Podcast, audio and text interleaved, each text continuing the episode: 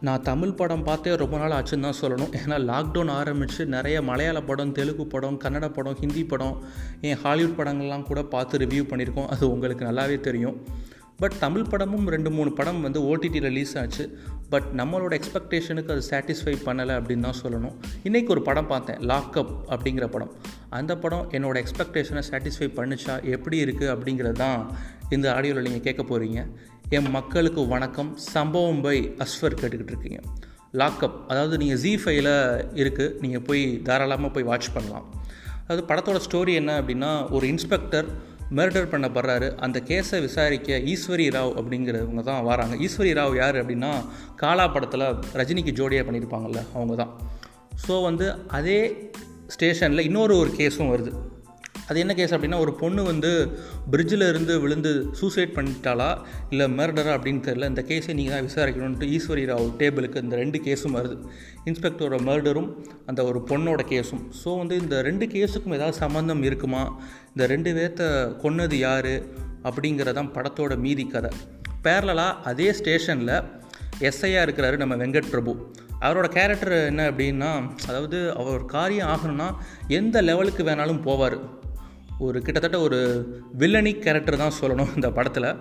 அதே ஸ்டேஷனில் பிசியாக இருக்கார் நம்ம வைபவ் படத்தோட ஹீரோ அவரும் ஒரு டேலண்டான பிசின்னு தான் சொல்லணும்.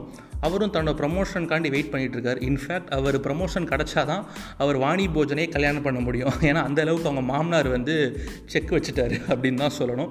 ஸோ ரெண்டு பேருமே அவங்களோட ப்ரமோஷனுக்காண்டி வெயிட் பண்ணிகிட்டு இருக்காங்க. ஒரு பக்கம் வெங்கட் பிரபு இன்னொரு பக்கம் வைபவ். ஸோ அவங்க ரெண்டு பேர்த்துக்கு உண்டான ஒரு மைண்ட் கேம் ஒரு சைக்காலஜிக்கல் ட்ராமான்னு தான் சொல்லணும். படம் உண்மையிலே வேறு லெவல் ஒரு கேட் அண்ட் மவுஸ் கேம்னால் எப்படி இருக்கும்? படம் ஃபுல்லாக ரெண்டு பேர்த்தோட அந்த ப்ளே வந்து உண்மையிலே சூப்பராக ஒர்க் ஆயிருச்சுன்னு தான் சொல்லணும்.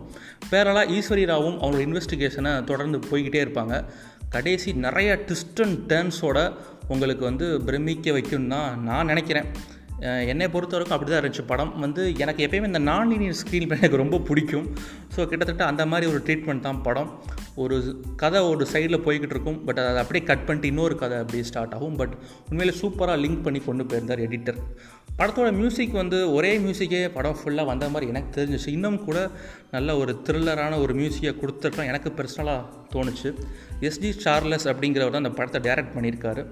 உண்மையிலே ஃபஸ்ட்டு மூவி மாதிரியே தெரியல. சூப்பராகவே எடுத்திருக்காரு அப்படின்னு தான் சொல்லணும்.